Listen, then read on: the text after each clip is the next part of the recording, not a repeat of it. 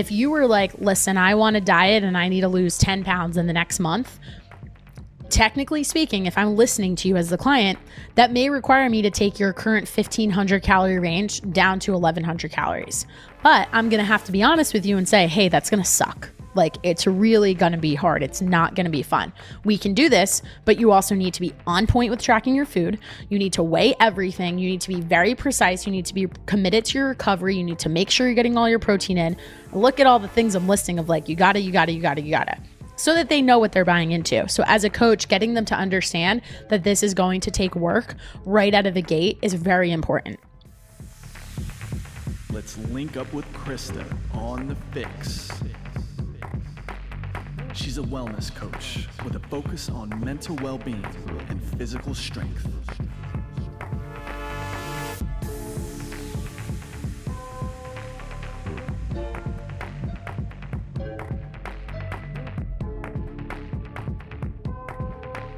What's going on, FYX listeners? Welcome to another episode of the FYX Podcast. I'm your host, Krysta Huber, and I've got a little flip of the script for you guys today. Had a slight change in my programming notes for this upcoming episode. So I had the pleasure of pulling an episode where I was in the hot seat and recorded with a very dear friend of mine, a fellow peer mentor in the space, Dom Fusco. He's got a podcast called Pure Ambition, which he's taking a little pause on right now, but highly encourage you to check it out and just give him a follow because he's always up to really cool stuff.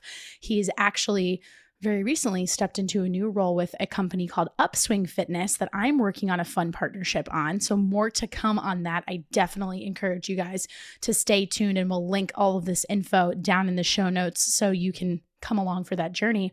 But a couple months back, beginning of January, right at the start of 2022, I hopped onto Dom's podcast and we recorded an episode around the confusing and often contradictory information in the fitness space and the nutrition space and how as the average person it can be pretty challenging to decipher what's right for you.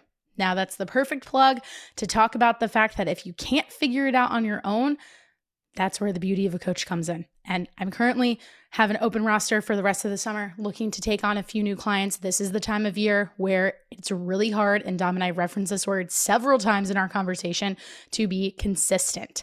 Consistency is the name of the game when it comes to getting a handle on your nutrition, on your health and wellness. And that's an, a part of this episode that a theme of this episode, I should say.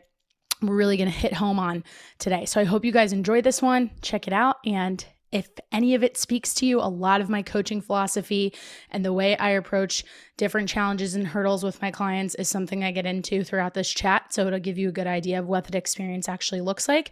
And if you think we might be a fit for each other, you can always hit me up for a complimentary consult. We'll love to hear from you. Shoot me a DM at the Krysta Huber. And with that, let's get right into this episode.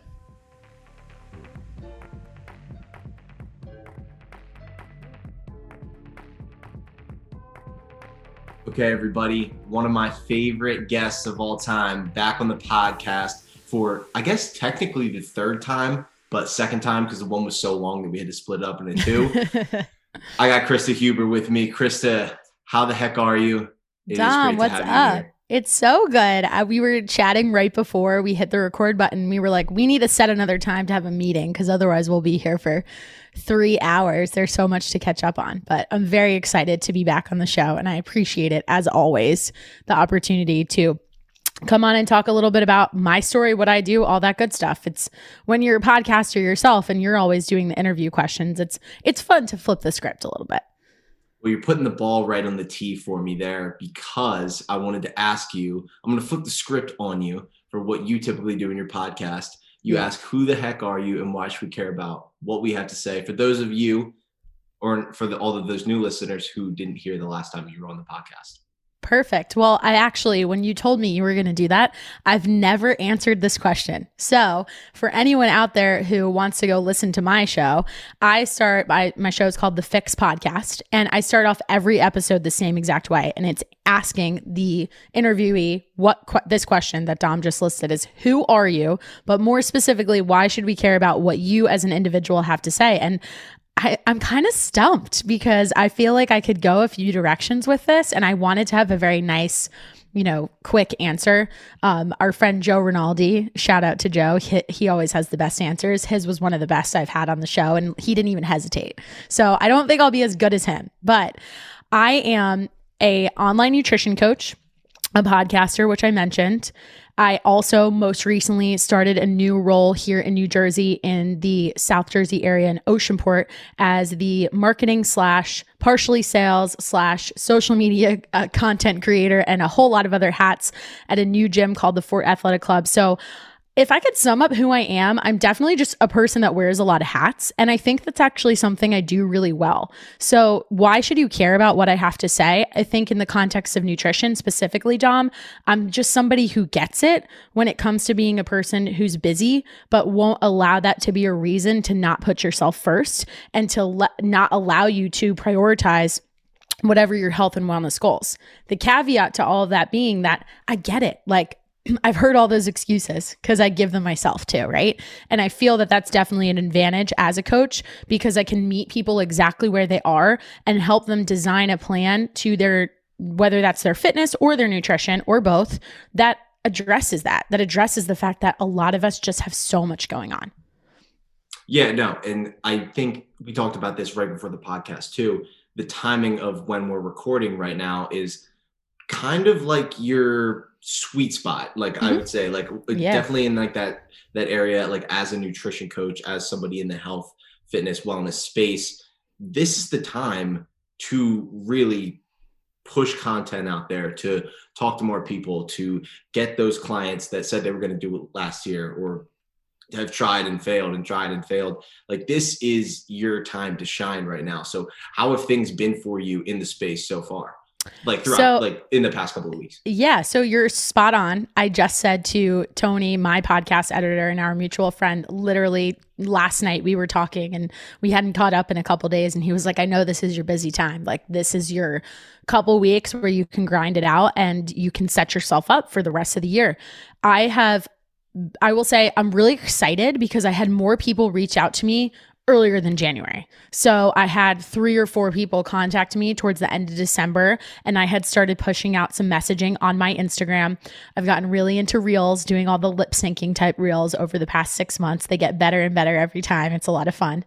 And I've had people say, Hey, I'm ready to start right away. And that is 100% the type of person that I love to work with because they're willing to acknowledge that in the past they would have waited until jan 1 or quite frankly probably january 3rd because everyone usually waits until the monday after when they get back into their routine if not a little later and I'm also very fortunate in now having this new position at the fort that we will be introducing. I'm slowly kind of doing it right now nutrition coaching through our club. So I'm very excited because I'm now seeing a shift in my business where I'm finally getting back into some in person coaching.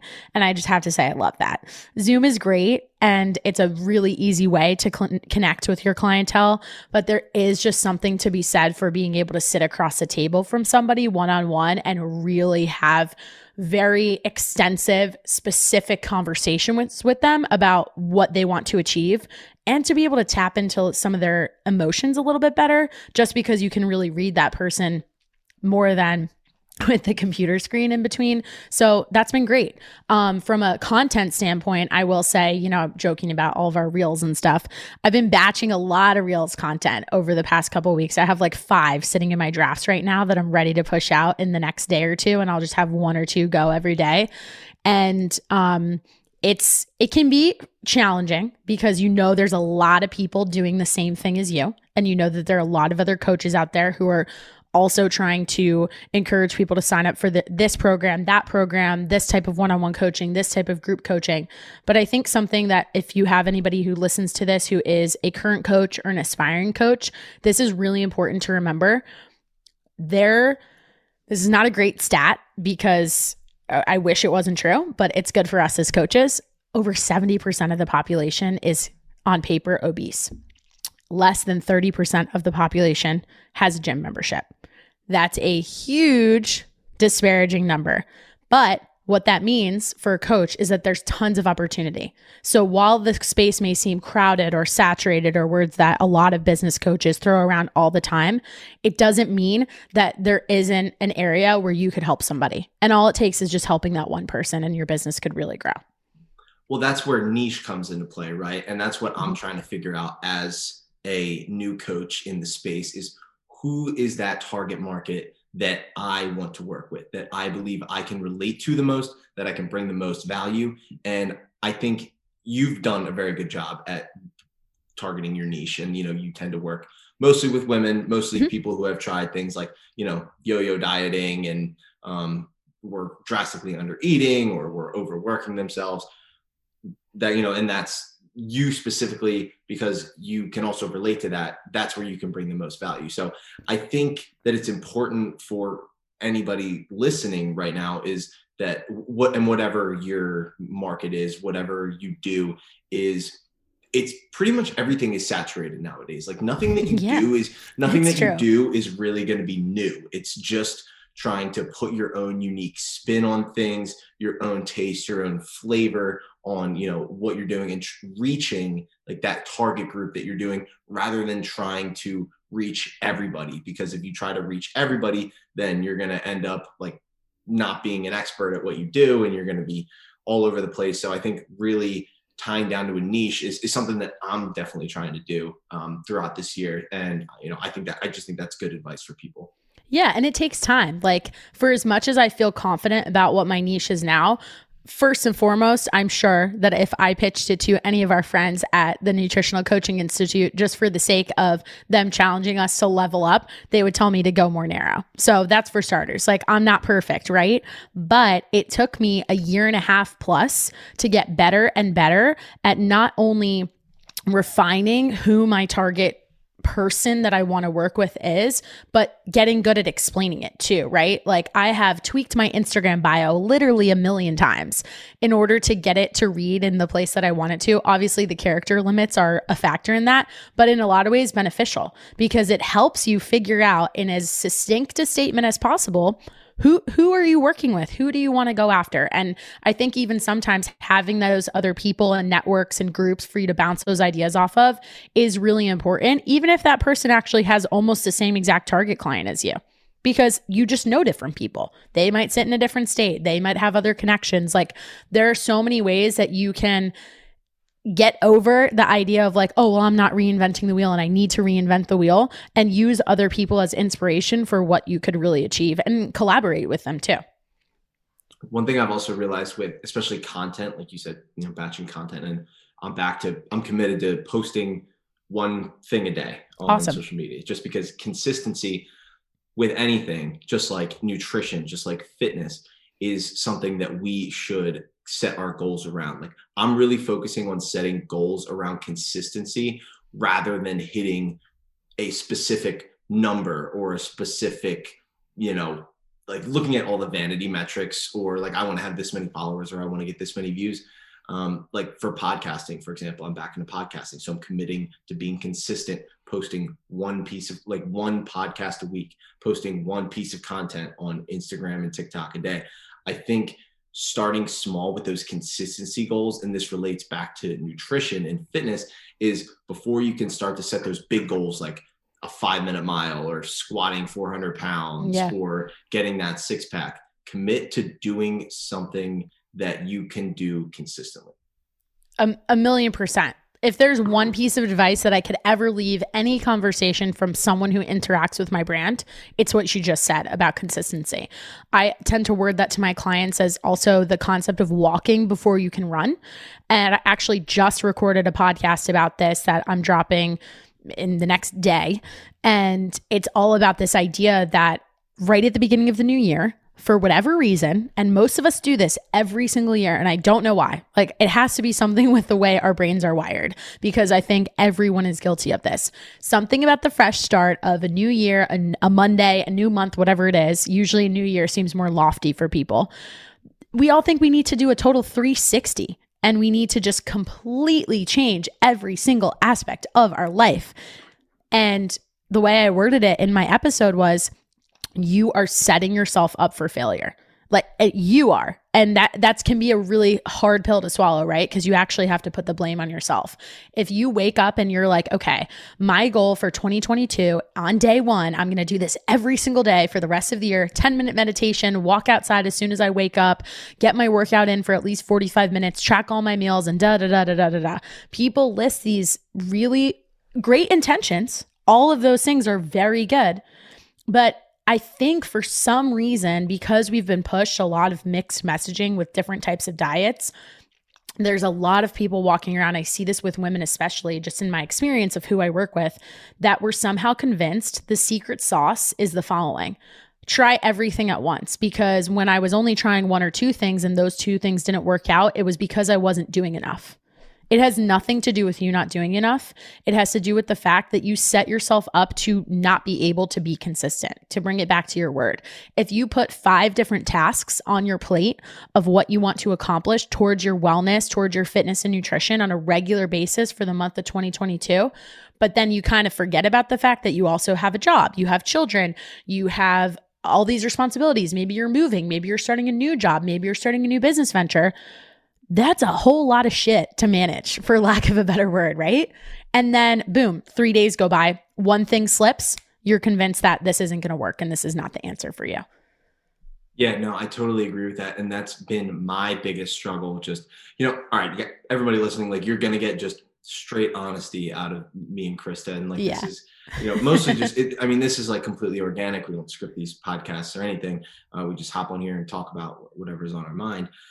But that's something that I think led me astray. And the biggest reason why I couldn't be consistent, or like the biggest times where I couldn't be consistent, is because I was putting too much on my plate rather than for the month of January, I'm going to focus on just tracking my food. If I can track my food consistently for a month, track my food and hit a certain protein goal. Yeah. Boom. Perfect. And then once you show yourself that you can be consistent and it's just second nature to you, then that's when you can add something else in, right? So like Amen. This right for this year, I was have all these ambitions and all these things that I want to do, but I know that it's the snowball effect, right? So like for me, it's getting up, it's doing a few small like keeping a morning routine. If I can keep that morning routine good, then boom, that's great. And then keeping staying consistent to my workouts, like doing a few things rather than trying to do every single thing all of your like all of your ambitions putting all of your goals trying to do way too much start small build that snowball effect. Like i said do one thing like track your food drink a certain amount of water. Like that's what is super important and build on those habits and build on what you can be consistent on because the more you do something the second nature it's going to become and then you're able to add other things in. Yeah, and there's a key word you said in there, build. And that's you're creating the foundation. So let's use your example, Dom, of the morning routine, right? We didn't even get that granular or that specific in saying, well, what's the consistency of that morning routine? Like, what's inside of it? You're just saying, I'm going to commit to some type of morning routine. And by setting that as the foundation, you know, as you said, the snowball effect, I love that term, it's going to set you up to give you the structure that you need to put into place all of those other habits that you want to achieve. And I think you're the perfect example because not only is it the start of the new year, you just graduated, you have a lot of ambitions, you have all these things that you want to accomplish. And it's very exciting because now it's kind of like I'm into the real world. I know I joked in one of my comments that I left on your your last two or three posts in air quotes, I put like, can't wait to see what you do now that you're officially in the real world. Because this is that time in your life where you're like, okay, early 20s, the world is your oyster, but that could also be a little intimidating, right? And I think the world has changed so much in the last two years that that is even more so the case. There's overwhelm because you're like, am I going to get a job? Is it hard to find a job? Do I want to just go off and do something myself? There's value in working for another person. There's so many different directions you can take your life. And there's not necessarily a right or a wrong way to do that. And I think that's where the a little bit of the fear comes in, right? But going back to the foundation, even in the context of those career examples that I just listed, having a morning routine will in turn impact how you show up in that future job or that business you're building or whatever it is. So it's really important to constantly go back to those basic things. But I just think for whatever reason, we are so convinced that it shouldn't be that simple. We have this thought that, like, there's no way that that's all I need to do. You mentioned the commitment to tracking your food for the month of January. And then on top of that, also mentioned specifically hitting a protein goal for anybody out there who's listening to this and maybe doesn't know a ton about nutrition, just to give you the understanding of why, from a nutrition perspective, that's actually a fantastic goal, is because when it comes to fat loss, protein is king. Protein is really important to helping you retain your muscle, help with recovery. It helps you feel full. It has a million and one benefits that I could list at any time. But that sets the foundation because if Dom can't hit his protein goal and he's my client and I'm working with him, I don't really care about any of the other shit that he's doing. Like it doesn't really matter what's going on with your workouts to a degree because you need to demonstrate to me that you can meet the basics. And then ultimately, the way I word it to a lot of my Fitness FYX clients is like, show me that you can earn the right to fat loss. You can earn the right to go through a fat loss protocol because that is where things start to get a little more complex and challenging yeah and people don't always realize that you know you have to be in a caloric deficit in order to lose any sort of weight but yeah. your body might be metabolically adapted to eating 1500 calories and as coaches we cannot ethically advise somebody to eat 1200 calories and be in a deficit because you're not going to be getting the proper nutrients um, and you're just going to see all sort of hormonal imbalances and all kinds of bad stuff going on. It's so, also just harder, right? Like think about harder. this. Yes. I said to somebody yesterday, I was trying to explain to someone how, how metabolic adaptation, what that actually means. Like, what does that look like? Why is it this sexy word that's been thrown thrown around, right?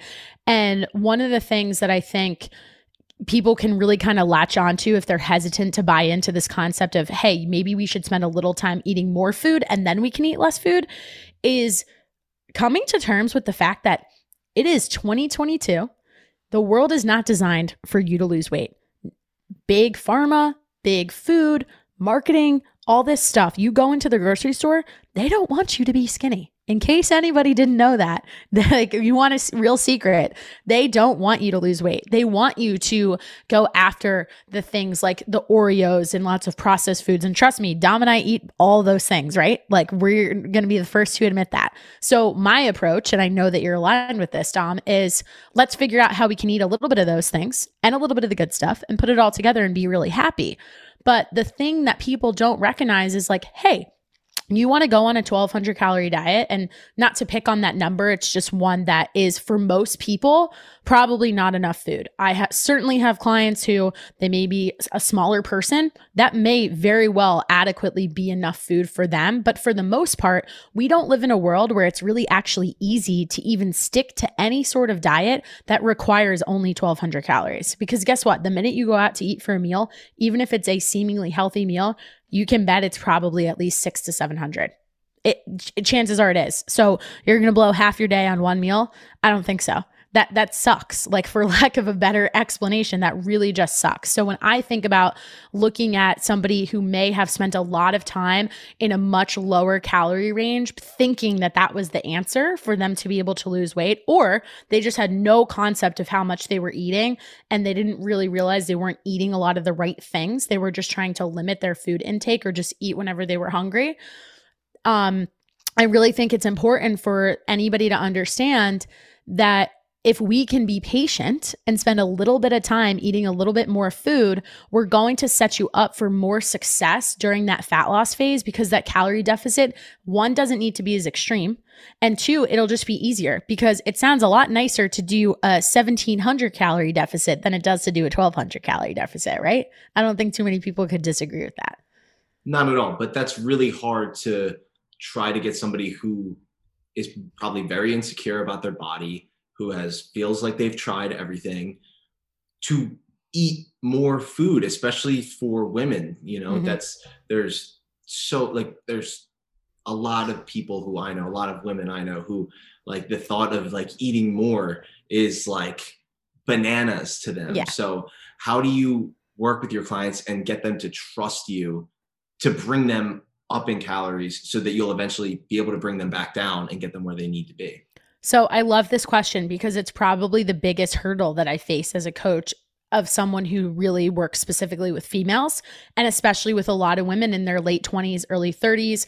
It's the time of your life when you're either getting ready for a wedding, going to tons of weddings, bachelorette parties, like all these events that are happening that are big milestones in your life, other people's lives. There's a lot of photos being taken, but there's also a lot of food involved in those situations, right?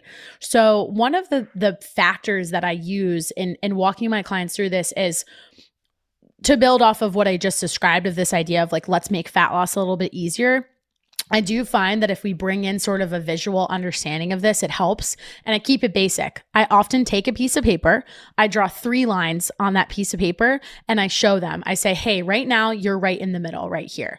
If you were like, listen, I want to diet and I need to lose 10 pounds in the next month, technically speaking, if I'm listening to you as the client, that may require me to take your current 1500 calorie range down to 1100 calories.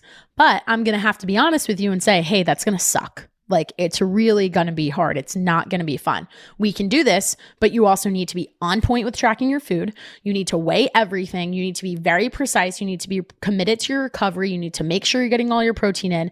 Look at all the things I'm listing of like, you gotta, you gotta, you gotta, you gotta so that they know what they're buying into. So, as a coach, getting them to understand that this is going to take work right out of the gate is very important.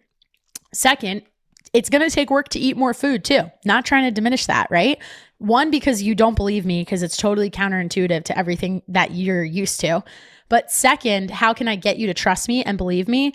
I like to go back to this idea that you're never going to know unless you try. And 89, probably 99% of the people that I'm trying to pitch this idea of eating a little more food to have never really tried it. They've never tried it, at least in a calculated way, right? Because most of the time, a lot of us are walking around having never spent any time using MyFitnessPal, any of the other tracking apps out there. So we don't really have a full understanding of how much food we're eating. And to go back to our favorite word, consistency, there's no other way to figure it out.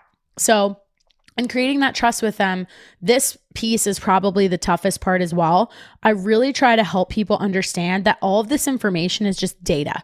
It's just info on what your body's doing, how your body's responding to it, and really trying to separate ourselves from that information is tough. Because as you said, Dom, you're in a vulnerable place, you're insecure about your physique, whatever it is. Like you just want to get to your goal as quickly as possible because you're con- convinced that that's going to be what'll help you feel better.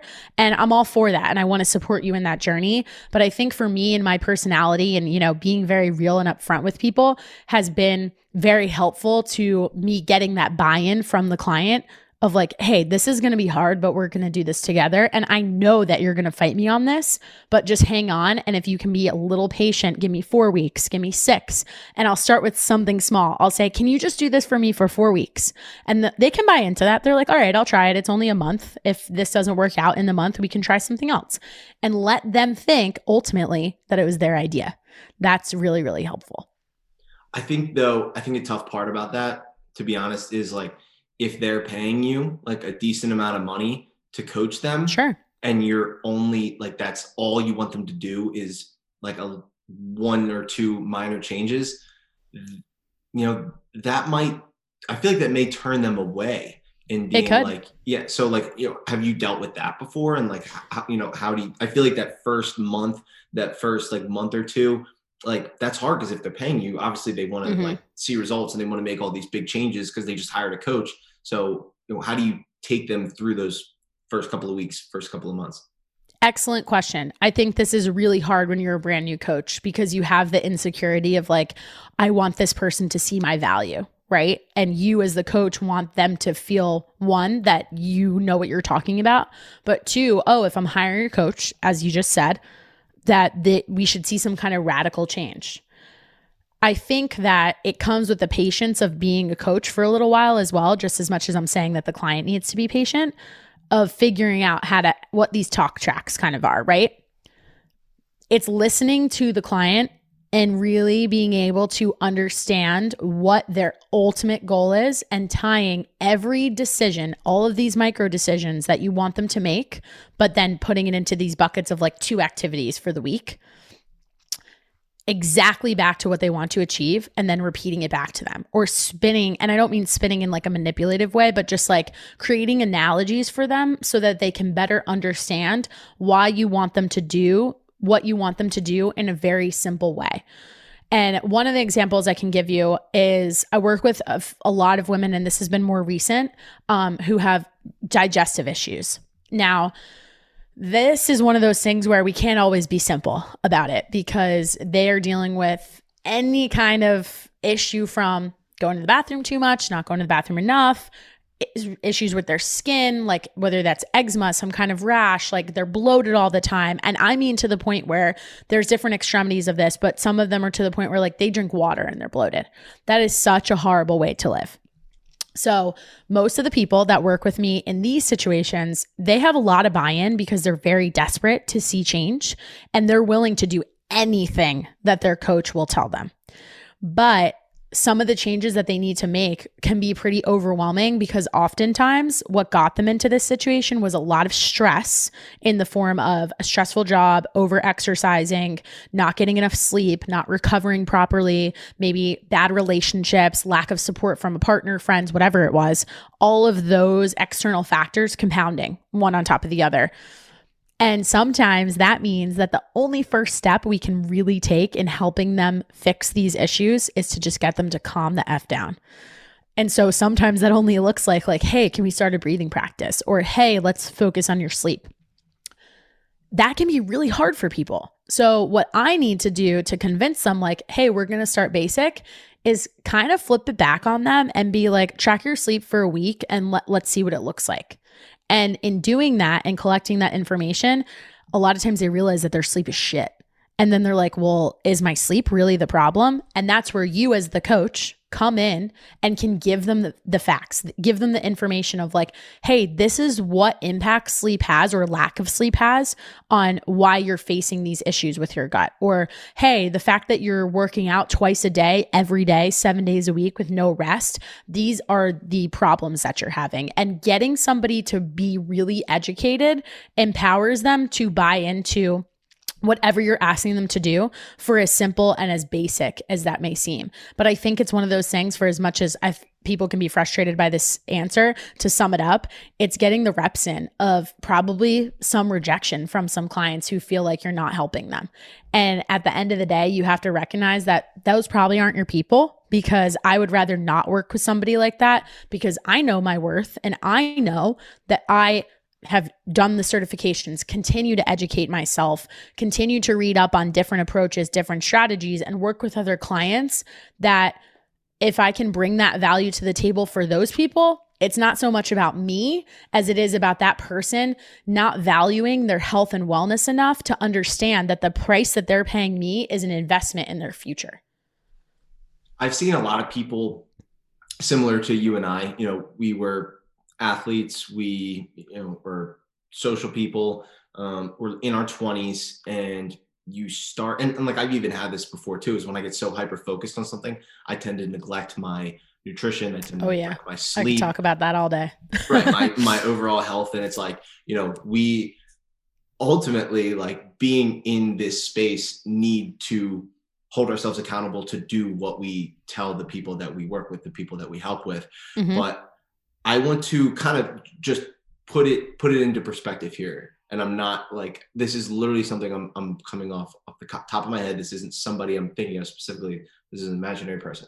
Sure. They're 24, 25 years old, working in the city, super busy, was an athlete in college, and has just really been hyper focused on their career and then on the weekends they want to go out because they have FOMO and so it's just a lot of long hours in the office a lot of long weekends um, you know and they know that they need to make a change and they want to make a change but they don't necessarily know how, or they're timid, or their ego is too big because they don't want to ask for help because they feel like they should be able to do that on their own. They're trying to get their life back in order, optimize their life, optimize their nutrition, fitness, still be able to have uh, success in their career, sure. and still, you know, be able to have a a fun weekend and, and things like that and and not let that weekend send them off the rails so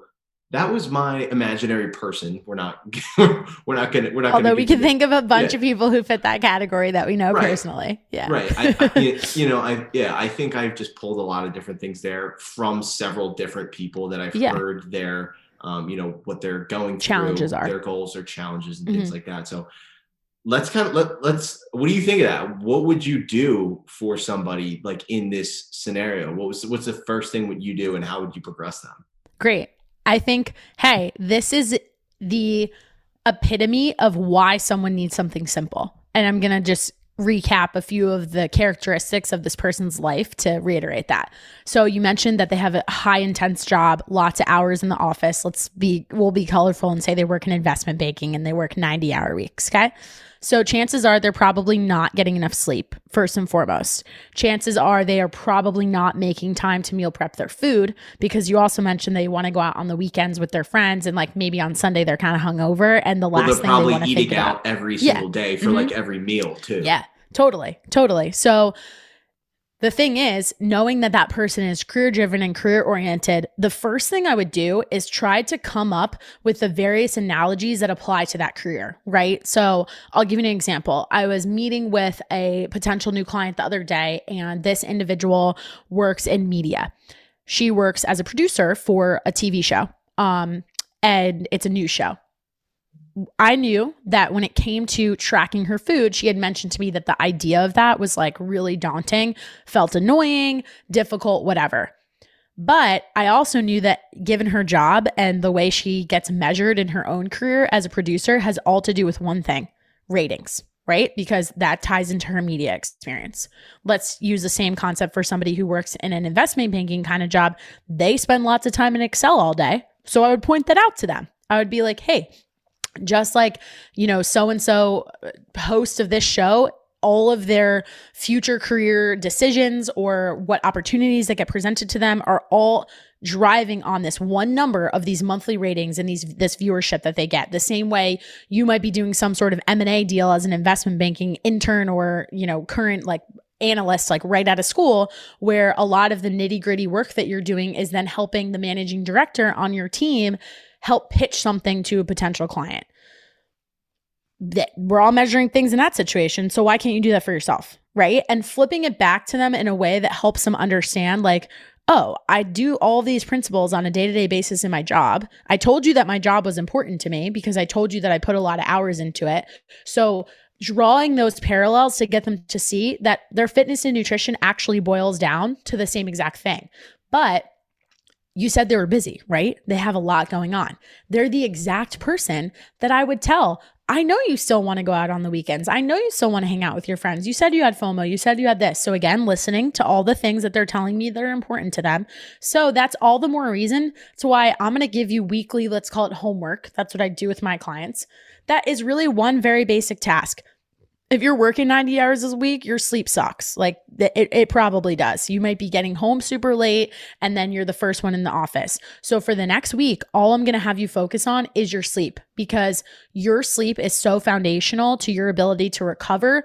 And that ability to recover will be the make or break factor in how successful your workouts are, what you're getting out of your workouts, and then affects your hormones in a way that like your hunger cues might be thrown off and then you're craving foods that aren't really great. So all of that is a snowball effect that if we could just address your sleep first, it's the big rock. Like my nutrition coach, um, I think I can curse on here, right? Since I already said shit, I'm just gonna keep going. My nutrition coach, Sonia, likes to call it this. We have our big fucks and our little fucks. And if we care more about the big fucks and we address the big fucks first, in this example, sleep being one of them, we can get to everything else because, like you said, your morning routine, right, Dom? Your morning routine is your big fuck in this situation where, like, if you can nail that and you can get that right, we build from there and we keep going and we keep going. So, if that person who's in this environment where they're going out with their friends, that might mean making the compromise of missing out on one night of going out with them to get a little bit better sleep. But the thing with sleep is it's all about consistency. So maybe it's not just missing one night, it's figuring out like when you get home at night, do you need to get off your cell phone? Do you need to spend less time? You know, th- this person's probably too busy to be watching Netflix, but like, is there any opportunity for you to set a better boundary where you can get home from work earlier? And talking about that before we even get into their food is just key. I like that. The big fox and the little fox. That's very similar to what Andy Frisella says with his five critical tasks. You get your Yeah, five critical The power tasks list, done. right? Right, your power list. So you have your five critical tasks.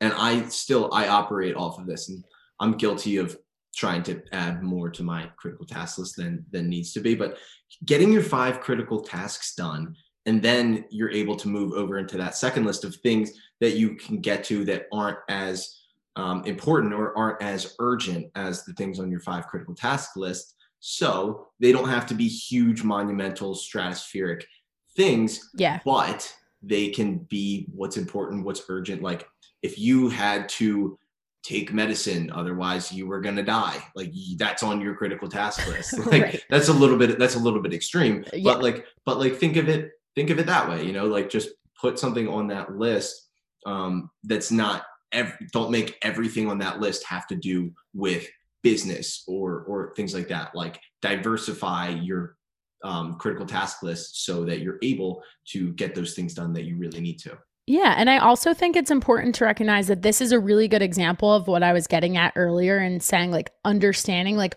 what your excuses currently are, right? And knowing what season of life you're in. Because if you're this analyst that we're describing, you're not going to be that forever. But you have to recognize that your version of how to work on your wellness and nutrition right now for this next six months, year, two years, whatever it is, is going to look different than someone who has a totally different schedule than you. So it's coming to terms with the fact that, hey, like maybe you're so busy, you happen to like to cook, but it's not really realistic for you to cook.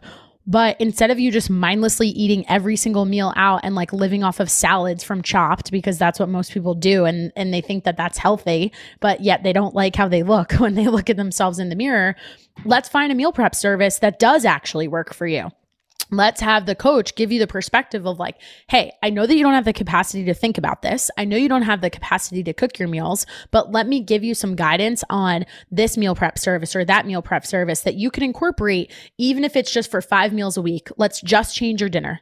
And instead of you with all the other people that you work with who are putting in the hours late at night in the office when you're ordering you know doordash or chipotle uber eats whatever it is why don't you have that be your one meal that's like your protected meal and you stick to the plan. That's just that one, again, just one adjustment.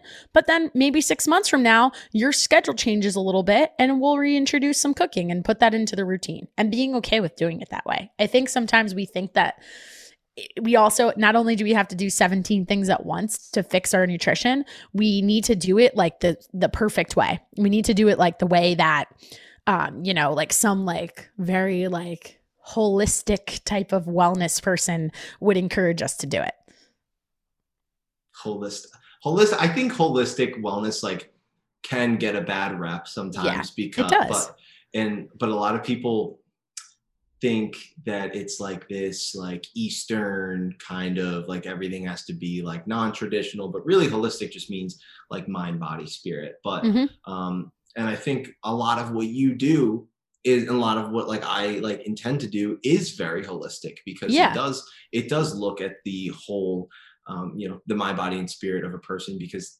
you have those three things in line and, and your life is going to improve drastically so i just wanted to quickly add that when somebody hears holistic like don't let that turn you off that just means yeah it has a that- bad connotation Right. It definitely has a bad connotation. But I think that was really, really helpful for a lot of people because they may not have related to everything in that description of that imaginary person we just went over. But there are definitely a lot of people out there who could benefit or who have similar traits or going through similar things that we just addressed. So I think that that was extremely helpful in the way that you addressed that. Awesome. Well, I appreciate it. And you know, like Dom said, take if there's one element of what we described that may parallel with your life, I would imagine that a lot of your listeners are close to your age, Dom. And I feel like my senior year of college or like that jump right out of school, right? That transition, if I can put myself back in my shoes of when I was there, I think the hardest part was all of a sudden actually having some time freedom, right? And lacking structure, especially if you were an athlete. Like your transition coming out of football, and I know you got a taste of it like before you were done because of everything that happened with the school calendar with COVID, right? And you were like, well, I don't know what to do with myself. That can be like a little bit of a curse because then you're like, oh, well, I got to fill my time and I'm going to go out and I'm going to meet people and I want to be social. I moved to a new city. I want to make new friends. I think that there's a good chunk of your listeners who can wrap their head around those feelings because they might be having them right now. And for me, that was the exact time that I got really into nutrition because I had moved to new city, uh, new city. I was living in Charlotte and I really wanted to make new friends. And I felt like it was always like, let's go to happy hour. Let's do this. Let's do that. Someone else that I was just chatting with two days ago made this point to me that over the last two years with COVID and the way our world has changed and the way we've socialized has changed that it got to a point where for her she felt like the only thing she was even essentially allowed to do with her friends just to get out of the house was to go out to eat. Like for a period we couldn't even do that. But then once we could again everyone was like oh my god like let's go back out. Like we can finally go out. Let's go out to eat. Let's go out to eat. Food is so social for so many people that learning to try to separate that from the decisions you're making about your nutrition is so tough. It's it's just really tough. It comes up during the holidays. It comes up in the transition I'm describing post grad, right? I can think of any stage of life where that's a relevant thing. I see it with moms who are like, well, I just want to, I'm a new mom and I just want to have wine night with my girlfriends because it helps me decompress. And there's, you know, a whole slew of things we could break down with that.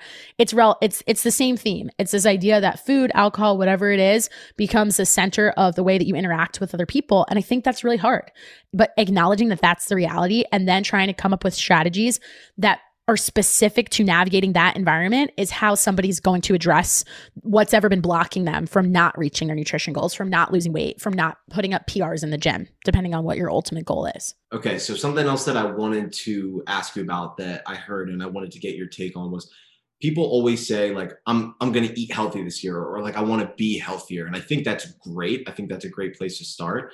However, I think it's a little bit vague and I think everybody has their own like different ideas of like what is like quote unquote healthy. So instead of just saying I'm going to be healthier this year, what what are some better goals or some better changes or additions that people can make to actually become healthier in turn? So, one of the things that we haven't expressly said, but I think is the overarching theme of a lot of the suggestions suggestions that I'm giving and this idea of like what season are you in or that type of expression is like it's all relative to wherever you're currently at. And whether you want to see this as a positive or negative because I think for some reason food tracking has become very polarizing. I'm going to say, first and foremost, it's really hard for me to give advice on that unless you spend some time tracking your food it's relative because I don't know what your definition of healthier is, right? Because it's healthier. So you think that something you've been doing was maybe healthy or not the healthiest, but there's room for improvement, right? You've established that I want to eat healthier. So you're acknowledging that you have room for improvement. Well, if you can lay out for me exactly what you're currently eating, I can then help you identify what the big fuck is. Like, what's the big thing that we can fix? you gave a great example, Dom, in, in your goal of trying to get more protein. And I mentioned that for somebody who wants to lose body fat, that's particularly important. If we want to get more specific, that could be a great one. Another way that we can look at that is I do find that a lot of the people I work with, when they start tracking their food, they notice that their veggie intake is really limited or the same all the time.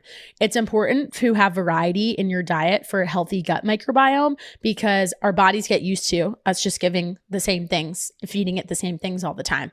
So, something that I can suggest as a way to actually achieve achieve that goal of working in some more vegetables, I got this from one of my clients. So I'm going to give her credit for it because it wasn't my idea. There are a lot of really cool services these days. Um, a couple that I can think of are like Misfit Market. Um, I feel like you might have used them before, didn't you? Did you use them at one point? You they send you like the no, they so so they just send you veggies. It's really cool. Oh, they just so, send you. Oh yeah, I had um imperfect foods. Yes, my family. One. My family. Yeah, I was like, I feel like yeah, you've. Yeah. I feel like you've posted something about this before. So did, yes. they make services like this, like Butcher Box, like any of those, like that's specifically for meat. So it's like fish and whatever. But they make a couple that they send you vegetables that are like considered imperfect or like ugly in some way. So they didn't make it into the grocery stores because it didn't meet their standards. And it's really great because one of my clients told me this has been a helpful tool for her versus going into the grocery store and trying to like randomly pick a new vegetable because what she'll do is if this gets shipped to her house, now she's forced to use it, right? Like it's already been purchased, it's sitting in her house, and then she'll go and Google recipes that include that ingredient. And it's been a great way for her to really expand her palette, but also come up with new ideas to make cooking exciting and fun again. And it's something that she now really enjoys. And it helps her figure out what other vegetables she does and doesn't like. So that's another suggestion I would give, just in terms of like, let's get more specific. Like, how about inc- incorporating more veggies into your day? Um, something else I would say that I would tell people to steer themselves away from is forget the like, I'm not going to eat any sugar. That stuff is bullshit. Like, that is such a hard thing to actually achieve because, like Dom and I said when I was kind of mocking this like holistic, like, I, I think the word I should have said was like this granola kind of vibe of like, I'm going to do everything all natural, like down to the point where you only use like special shampoo and special sh- soaps. And hey, there's a time and place for that. Like, I work with people who have so many hormonal issues that I would encourage them to switch their soaps, switch their cleaning products, because those are all endocrine disruptors and can be a huge changing factor in someone's wellness, especially if they have a lot of gut health problems. But I'm talking about the average person who just wants to make some small incremental improvements. That's way too lofty of a goal. There's sugar in like every single thing that we eat. And I think it also demonizes fruit, which is a bunch of crap. So, the advice I would give, kind of on the flip side, would be to stay away from those sorts of things where you have this restrictive food list that's saying, like, know this, know that. Think about it from a place of abundance. We have access to excess and take advantage of that. Like, be grateful for that fact and focus on what you can add to your diet versus take away from it.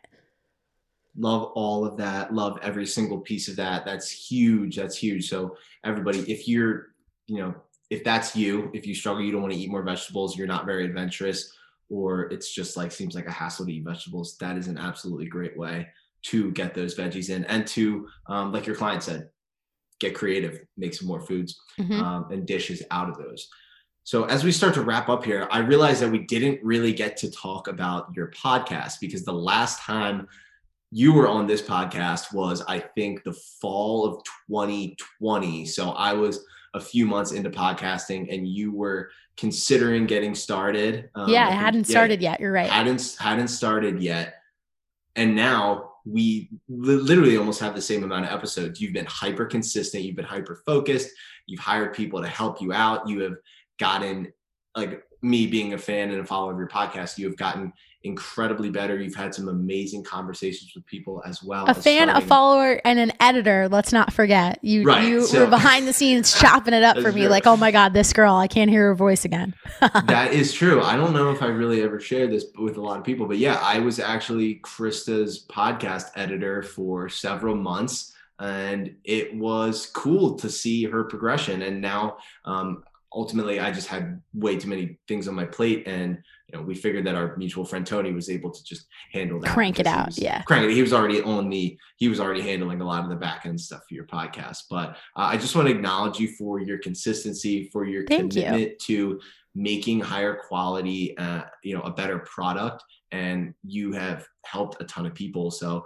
just kind of talk about your journey a little bit. I would kind of just want to like Sure. Toss the ball to you and let, and let you run with it for a minute. Yeah, I appreciate that. Well, it's been really fun. And I did a reflection episode recently that I know you just listened to, Dom, with Tony. It was a quasi solo episode where I kind of had him throw some questions back at me. So it was like me being interviewed on my own podcast.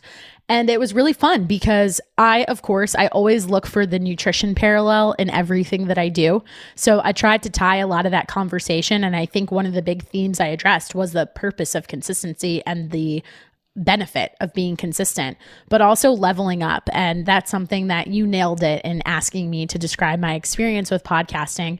That's the biggest takeaway I've had from it is just the importance of doing it over again and doing it well and that's also been a challenge because your level of perfectionism can really come out in being a podcaster.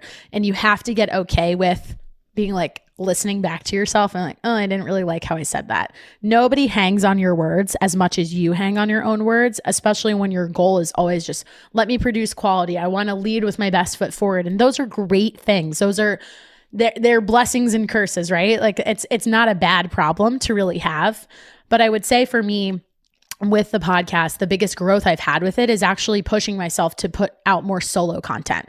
I right before we hopped on to do this recording, I was like, "Hey, I got 25 minutes." I texted you. I was like, "Give me 5 extra minutes." And I chopped up a solo episode and I just let it rock. Like I didn't script it. I usually don't, but if I think back to the first solo episode I did, I had all these notes and I was ready to like plan everything out exactly how I wanted to say it and halfway through I scrapped it, but I needed that structure. So it's been really great for me from a personal development perspective to give me that confidence to be like just turn the microphone on and whatever comes out, however it comes out, you can always edit it, but let it be natural. I think one of the things from a editing perspective, Tony and I were joking around about this, but I said to him, I was like, we should have Dom listen to how clean the episodes are now versus when I had you like I was making a million comments. I was like, cut this part, cut that part. I don't like what I said here.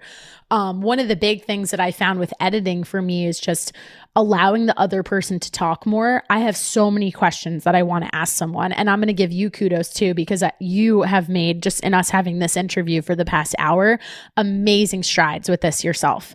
I feel like when we first had our interview in September of 2020, there was a lot more back and forth between us, but you do a fantastic job of turning on your listening ear. And I would argue, and I love your thoughts on this that that's probably the hardest part of podcasting. Because if you start a podcast, you have something to say, right? So you want to talk, but then you're bringing these other people on and reminding yourself like this is their hour, like to tell their story and talk about things. And if it's a topic where you share a lot of the sim- same feelings or you have a lot in common or you feel some type of way about it, you want to jump in and you're like, "Oh, I got to let them keep going." So that's been that's been a big learning lesson for me personally. I will say the more that I've focused on listening, I, I do think that my like I, I feel more comfortable as a podcaster mm-hmm. and just like con- conversing with people in person on the phone, whatever it may be. I was always very focused on what I was going to say next, next, rather than just listening, being present to what that person is saying, and then navigating off of that because we have one mouth and we have two ears for a listen. So, or two ears for a reason. I'm sorry. Mm-hmm. So, listening has been something that I, I've been trying to get better. And it's it's funny because it's like listening. How do you get better at listening? You just do it. Um, but like focused listening um, and being present in your conversation, being present in whatever you're doing is gonna help you put your best effort into something. It's gonna get the best um, product and the best result. So um, I've just felt like I've had more depth and, and meaning in conversations. Yeah. Once I've started listening to people, more, I totally agree. Focusing on what I'm going to say. Yeah, I totally agree with that. And I, I also think that even taking the break from from interviews to some more solo episodes then jumping back in to more interviews most recently i've been able to like flex that muscle a little more of listening again right and i also think that it's kind of for me, just to give your listener a little context, the whole reason why I jumped into more solo episodes was semi just forced from my schedule because I took on this new job where I now am going back to a athletic facility. So I go somewhere else on a regular basis and it's not as easy for me to like jump on my computer and schedule out a podcast. Even us trying to schedule this one, it took us like six tries, right? So I did it out of necessity because I wanted to be consistent with my content. But I feel like it's even helped me at work because I've practiced this idea of let me listen to what this person's saying, take in all of the information that they've provided, and it comes up in meetings all the time. So I would push back to you that as you now navigate finding your first official post grad job or figuring out what that's going to look like for you, it's really going to help you through the interview process too. And even just ultimately collaborating on that first real team that you're a part of outside of like your football team, right? There's so many parallels, but I think that podcasting outside of learning more information, it makes you just a better you're you're better at collaboration in general, like whatever that definition of collaboration is, because I think it's such a broad term and it applies to so many things that I'm very, very grateful for that.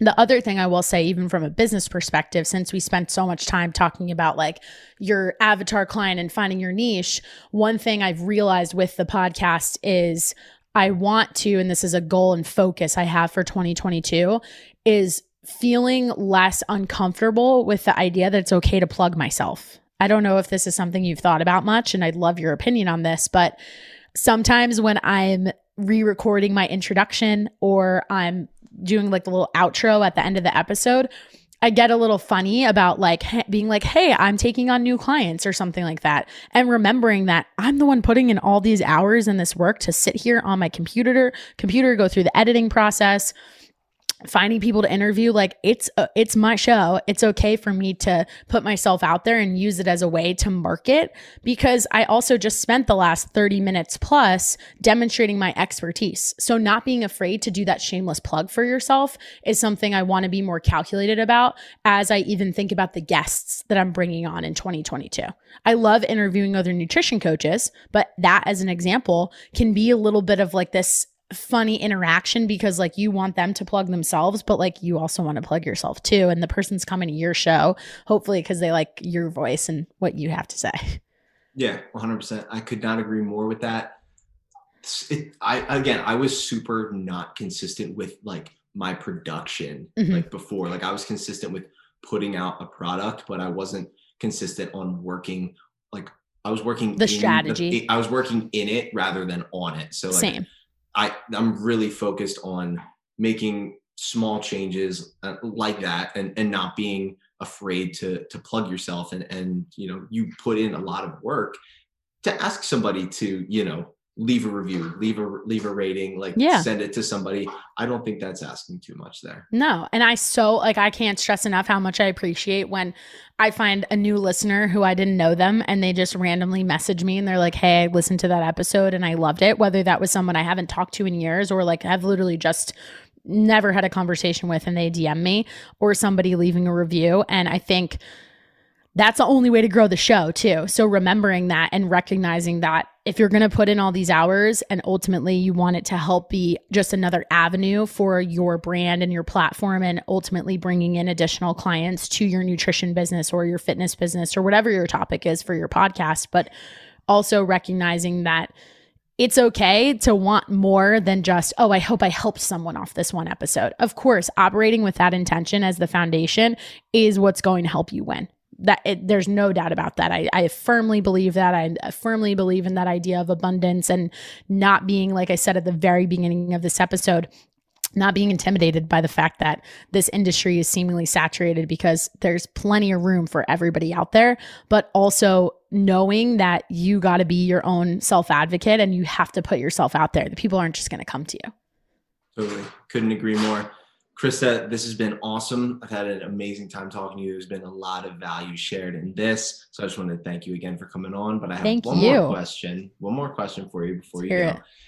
What is your definition of ambition? What does that mean to you right now in this moment?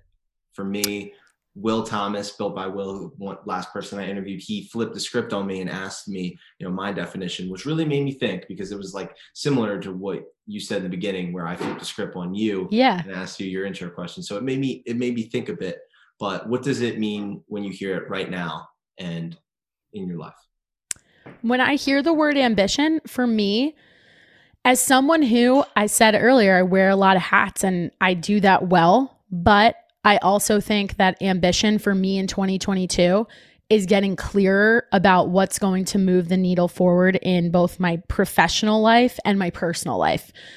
We didn't talk anything about this in this episode, but it was a huge part of the conversation for our first two episodes that we did together because I had made some really drastic changes, broke off a relationship, moved back home, left a city, left a job, and was completely starting fresh now that I feel really grounded in those areas of my life from a professional standpoint, I now have the space for my personal life to turn into what I really see for myself for the future.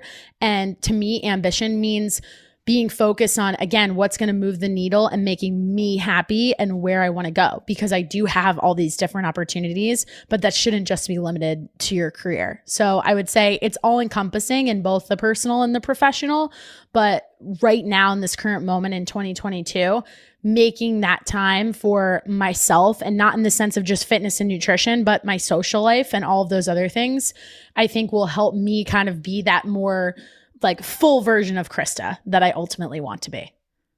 Love that. Love that. Love that. That was a very unique answer and you absolutely crushed it, hit the nail on the head. Thanks. I'm thinking about all those things too.